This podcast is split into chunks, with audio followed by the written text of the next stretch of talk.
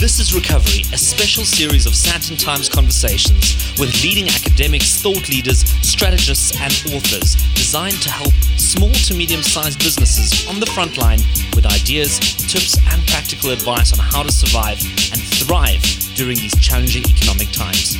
We would love to hear from you, so email editor at sandtontimes.co.za with your feedback. You can connect with us on social media using Sandton Times. Can visit the blog www.sandtontimes.co.za and don't forget to subscribe, share, and leave a review or rating with Apple Podcasts, Spotify, Anchor, and SoundCloud. We encourage you to share the series. Uh, we're sure many can benefit with some of the insights we'll be uncovering today.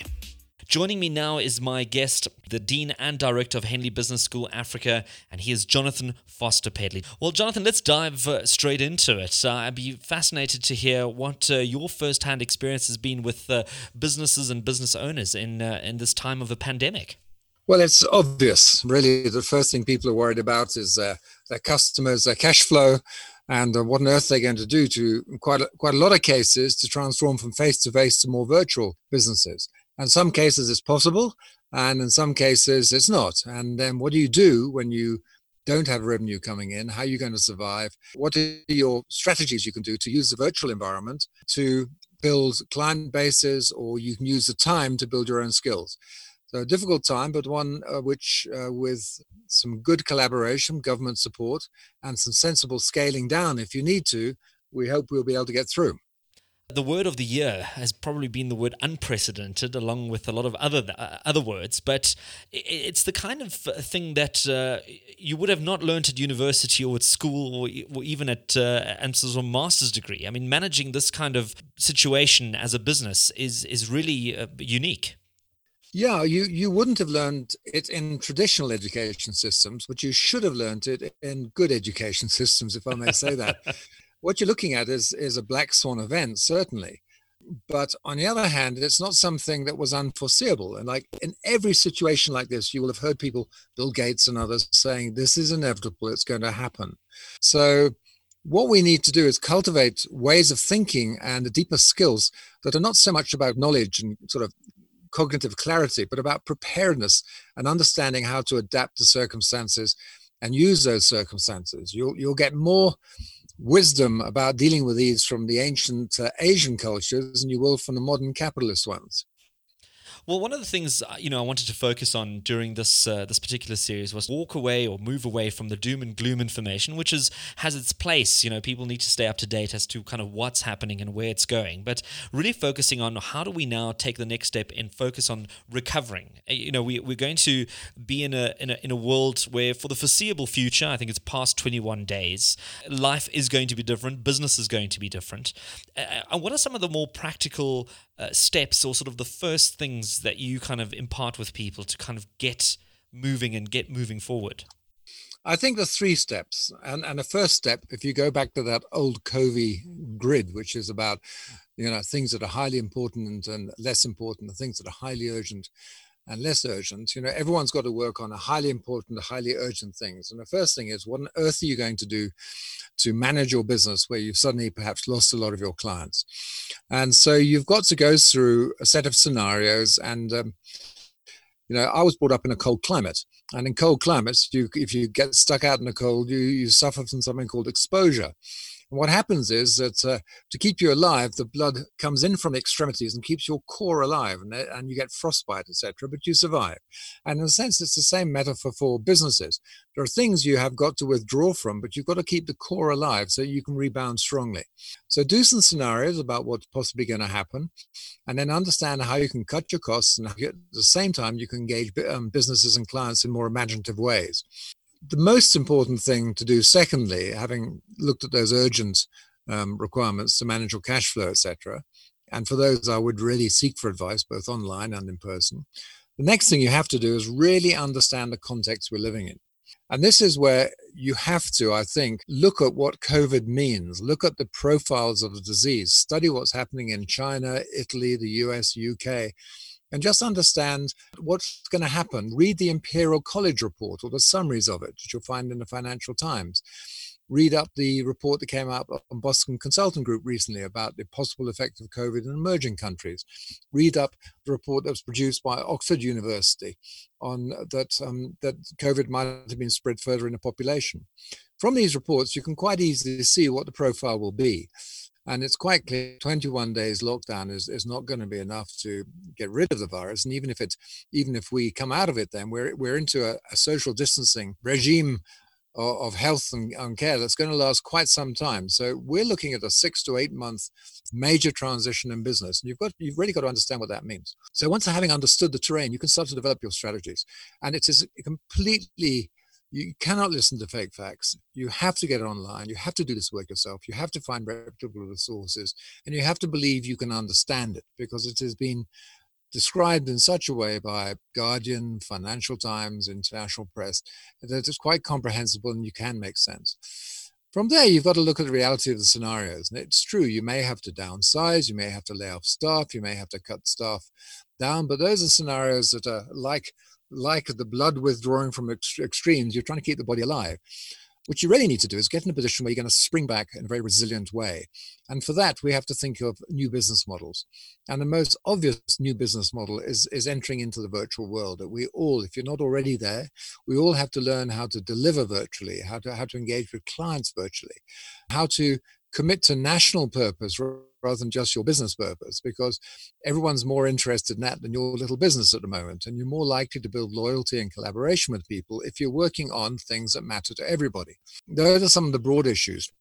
We, we at henley business school um, we you know we had a pretty good inkling of what was going to happen and so 10 days before the lockdown we'd already transferred to completely virtual delivery and it's working really well and what we learned from that was that a whole load of our sacred cows and um, were just not sacred at all. We initially believed, well, it's going to be really hard to do good online education. It really isn't. Uh, you can do phenomenal online education with imagination and effort. And in some ways, it's even better than the face to face. And the pace of innovation has really um, hammered at us. And if you step into that, you're going to enter into the new world post COVID, because COVID will end, into a much stronger position than if you imagine that the old normal is going to come back. I gather you've had a lot of conversations with uh, some of your major uh, clients, a lot, a lot, of companies that do uh, business with you that send a lot of their staff there for all kinds of different training and, and upskilling. Uh, what, what, kind of reaction are you getting from them? What kind of sense are you getting from from from a lot of these companies? Do you find that uh, it's a time where a lot of people are saying this is the time that we need to invest in education? We need to use this time carefully to upskill, to reskill, to to kind of change the way we think, or is everyone just sort of holding back? Back and saying we're just going to sit here and wherever the ship takes us, we're just going to drift along? Well, I think most most of the clients that, that we're talking with, Julian, have have been enormously conscious of what's going on and, and have acted really, really well. I think for everyone, there was a sense of it's not going to happen to us. It's happening in China. Why would it be here? It'll never get there. It was absolutely mathematically obvious it would. What everyone is trying to do is, is look at the disease when we're in this and how we survive. So those large clients we're dealing with mostly have acted with, with good foresight. They've kept people employed, they've taken them out of the workplace, they've maintained the education that they are doing. It's a little harder now because uh, as people understand this lockdown is probably going to last longer and, and the world has changed, that they're going to have to rethink their business models. So they're pulling people back a bit, um, somewhat out of training to do that. But the reality is that that everybody's learning new things. So the clever business schools and the clever consultancies and the clever businesses, and this is where there's a great gap for small businesses, is to provide um, thought and capability and services that help through this transition. One of the transition issues is around psychological resilience and just emotional welfare is hugely important that we work on that. So more coaching, more care, more therapy, more exercise, more wellness. That's that's a, a really big thing. The second thing is is how do you get people collectively to think well about a situation that's unprecedented? Uh, it's got levels of complexities that are bewildering, but yet with a little bit of distance from you can see will end and it's not that difficult to see where we're going to end up afterwards. The transition into virtual and online is going to be, in many cases, irreversible. You've seen businesses emerge and all the classic examples like Uber, et cetera, et cetera, you know, have seen to transform. Um, that's going to, those sort of methodologies are going to be the standard for most businesses now. The clever companies are now deciding to enlist more learning and to, to help people navigate them through the transition cognitively, psychologically, and with um, education methods and that's where we're able to come in as, as a business school. We're, we're helping numbers of companies and we're, we're bringing people together to talk about you know, what this situation means. We're sense making, we're helping people learn how to sense make, and we're helping people learn how to innovate in real time. What people are going to discover is that these attributes were always latent within them, as if, if they weren't conscious of them. They're going to have to deal with their own imposter syndrome, saying, I'm not a creative, I can't think, I can't be imaginative, like saying I'm not an artist. Of course, we all are creative. And they're going to discover new capabilities in them. Um, that's going to be important. Uh, but the next thing is that unless we work together through this, we're going to end up with an economy that's that's too deeply shattered to easily recover. So we all have a mandate, really, and a duty to persist and keep our businesses moving and innovating, hugely collaborate with each other to make the context healthier, the business context healthier we collaborate to keep the business context alive and growing, and then we can compete when we get out the other end of it uh, to share the pie afterwards. I think the the right kind of attitude to have, the sort of spirit of, of collaboration and, and kind of creating a new economy together. Because I think if everyone starts pulling into different directions, uh, you know, we're not going to be left with very much. I, I want to quickly take a, a sidestep from uh, focusing uh, purely on small and, and medium sized businesses and, and, and have a quick look at the, the individual that's been sitting in uh, bigger companies in, in corporate South Africa that might be facing retrenchment, that might be facing um, less pay. A lot of people have had to take pay cuts or they've had to uh, take unpaid leave. And Henley's been uh, sort of on the forefront of unearthing the the side hustle and the gig economy in, in South Africa. Are you finding a lot of individuals that you've engaged with or sort of come across now falling back onto that uh, side hustle that was maybe a little bit of a, a, creative idea, now becoming something that could actually become a, a real survival uh, tool? Absolutely. And I think there's two things there. First is the actual side hustle people have may or may not be appropriate for this particular circumstance. Um, if it is appropriate, i.e., is it digitizable? Is it um, can it reach people when they're at home? Because you have a wonderfully captive audience in, in the worst possible circumstances now, in a sense. If it is that, then you can you can advertise. Doctors are going online, coaches are, musicians, lawyers. I mean, everybody is finding online ways of delivering discovering in that that there are enormous merits in doing it. I mean, why on earth are we traveling so much? You know, you go to a meeting in Sandton from, you know, Midrand or somewhere, you know, it's a 45 minutes there, you've got to park, you stagger into your meeting, you have your half an hour, 45 minute meeting, you've got another 40, you know, it's three hours of your day gone where you could have just done it in 45 minutes. And you can now connect so much easier with people internationally.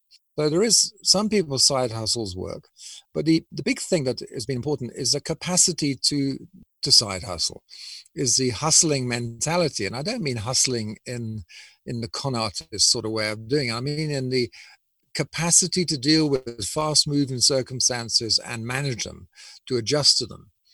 Uh, we found that we've done a lot of scholarships for creatives, for example, and and some of the performing musicians we've had have not only been some of the brightest people we've ever had on our MBAs and our comedians like John Flismers, but they're also enormously able to work in fast moving circumstances and are able to slip into building new businesses and help build an emerging economy. Um, much better almost than some of the people who have been imbued with the stability and the expectations of working in very large companies. So the ability to side hustle suddenly comes to the fore, the ability to change direction, seize opportunity, find out what people need, provide that value to them, because this is not a time where you can sell something desperately just to keep yourself going. You, you really need to sell something that people need that's going to help also them survive after this and also going to help build our economy. If you find that magic, uh, sort of that niche, you're going to do very well in these circumstances and you're going to rebound very well after. Side hustling used to be sort of demonized as um, moonlighting, a bad, bad thing. It turns out that side hustling actually, uh, people, companies that allow their, their employees to side hustle get more loyalty from those people. They tend to keep them on average longer. those people who are able to side hustle come back more engaged with more ideas, more innovations you never had to pay for, and are generally enthusiastic, energized people at work. So the, the side hustlers themselves get anything between, I can't remember the exact figure, I think it's 12 to 34% more income. They have to put less time into that income over uh, over the years, so they, they get tend to get more income for less effort over time. And the other paradox is that on average, they work more hours in their core job anyway. So, because this is um, exciting for them and interesting, they're just energized, and, and work doesn't seem quite like work in the same way. So, it's a really wonderful time to throw yourself into side hustling as, as an approach to life because the, the economy will and must change. We're, we're a deeply untransformed economy. It's almost the same structure as it was 20 years ago, whereas you look at places like Vietnam, Rwanda, Korea, they've transform the dynamics and the structure of their economy in terms of the sectors they deal with. They've become very high tech, multiple sectors, very interdependent, clever clusters. Whereas South Africa has stayed digging things out of the ground and selling them and making cars and agriculture. Great things, but it's not a transformed economy. And it's not an economy that's future fit either. So this will propel people into those new skills and, and new adventures and allow them to reach out in the world. So I really do think that that side hustling mentality can enormously help us now. You mustn't stigmatize yourself or, or think it's terrible to do that. You're not being disloyal to anyone. The chances are, I mean, if you take your company, your resources and time and don't tell people about it, that is unethical. But generally speaking, if you do it outside your work and bring the innovations you found back into your workplace, you're going to find that it's a win-win for everybody. And it's certainly a win for an emerging economy going through such deep transitions as we are now. Well, you touched on something very interesting uh, now, and I, and I have this feeling that we're going to have a lot of business leaders, you know, ca- getting back to their their old office or their old building at some point and looking at everything and going, what were we doing with all of this stuff? What were we doing with this palace? What were we doing with all these meeting rooms? And and that we might actually just see a, a, scaling down of a physical business and and redirecting all of that back to what we've been doing for the last couple of weeks. Well, I think there's some very deep existential things happening anyway. I mean, the fact that we have a virus that is a protein fundamentally covered with a bit of fat and some waving arms, it's not really a living being. That only only thing it wants to attach to your upper respiratory tract does not see race, status, anything. It just sees that leveling all of us. And the only way we can collectively survive this, even if we lock ourselves into our privileged homes, for example, you know, the fact is you're not going to escape from this because it will be everywhere. And whether you escape from the disease yourself, the economic consequences of a mass of a, of a mass and fast um, inf- in, infection will be devastating. So, because this is a great leveler, it does force people to think about what it is they're doing in their lives and, and really what is a quality life? What does thriving mean? It, it isn't the acquisition of wealth, although there's nothing wrong with money at all. In fact, money is a tremendous thing. We actually all need to learn to use money better. And we need people who use massive amounts of money really, really well. So it doesn't stick to them. You know, that 1.1.5 trillion rand that's gone stolen could be well used now for ventilators and masks and isopropyl and testing and all those sort of things. Absolutely. The corrupt, corruption has, has, has ripped away defenses from the poor. It hasn't affected the rich. And that's what we can now starkly see. It's absolutely uncountenanceable that we will continue to accept corrupt practices anymore because we can see the social and uh, impact on all of us. If, if we can only thrive, and none of our kids can thrive unless all of our kids can thrive in the future. So, what COVID has done is, has made us see these immediate consequences and understand the interdependence of the economy. What that means, of course, is that we we start to think about what it is that makes a decent South Africa. And a thriving South Africa cannot have the highest Gini coefficient in the world, which it has at the moment. The, greatest difference between rich and poor. How can mm-hmm. how can a country with those dynamics possibly survive? So we have to swallow a lot of bitter pills now uh, who we support politically, we have to think carefully about. We need to support people who've got the right agenda, who basically have got good characters, not bad. Those people need to be lifted and allowed to, re- they need to be emphatically supported um, with all our energies to help them do, they're imperfect people, but to help them do the right job. we need to absolutely understand that we have locked up in poverty. We have some of the most capable people in the world. In, in our MBA program, we're 80% black, we're 55% women. They're, they're assessed offshore by a triple international accredited MBA, one of the leading ones in the world. And those people do as well, if not better, with their backstories and where they've come from than the French, the Chinese, the British you know so we've got all the capability we want here. We just kind of don't believe it and we haven't unlocked it. So we've got to find cheap education methods alternative education methods lifelong education that's going to train people. Stop thinking of education as doing a degree and that's it. We have to learn all our lives. And so digital methods um, to help learning. Stop thinking of education as something separate in the education sector. We're learning all the time. We have to help people learn and adjust, invent. We have to build the creative sectors because it's shown that the creativity, creative um, activities drive new forms of innovation that are massively transformational in terms of infrastructure and mindset. So we've got a possibility to do something phenomenal with South Africa now. And I think that people will go back to those offices. And um, if they do settle in comfortably you know, uh, in the old way, then then heck, let's not let them settle in comfortably. Let's create an activist movement here that's going to build the sort of South Africa that's fair and decent that we all all all our heroes would have wished it to be in. And there's nobody else to do that except us, as you and me and the people who are listening. We're the only ones who can do this. So now's the time to get out there and start building that right South Africa. And the challenges, of course, are huge in terms of um, demographics, of poverty, of unemployment. But the only way through it really is is fast, capable business activity supported by government that helps people grow jobs, helps people build employment, that uh, we need to develop aid, get aid in from international bodies. We, we certainly need to do that for a while. But it's a dynamic business sector that is not about building profit per se, although that's important, but about building prosperity and understanding what a quality of life is um, that can make that happen we, we, we thought, thought business is all about profit. And of course, it must be profitable. But business is really about the value we create for people in their lives and making a better world. People give you money for that, which drives the profit. The profit uh, needs to be well used to invest to keep on building those values. So I think we have a chance now to get great people around the table and become powerfully activists to construct the Africa we want. On that point, I, I would uh, hazard a guess that. Uh, the big organizations, the big corporates, uh, probably a lot of the, the brands that you also engage with on a daily basis, uh, should possibly also have a look at uh, their procurement or the way they do business going forward, possibly redirecting some of that um, spend that they would, uh, you know, give to to major service providers. Maybe look at uh, small to medium sized businesses maybe starting to fulfill that and, and, and maybe lift them up in, in the process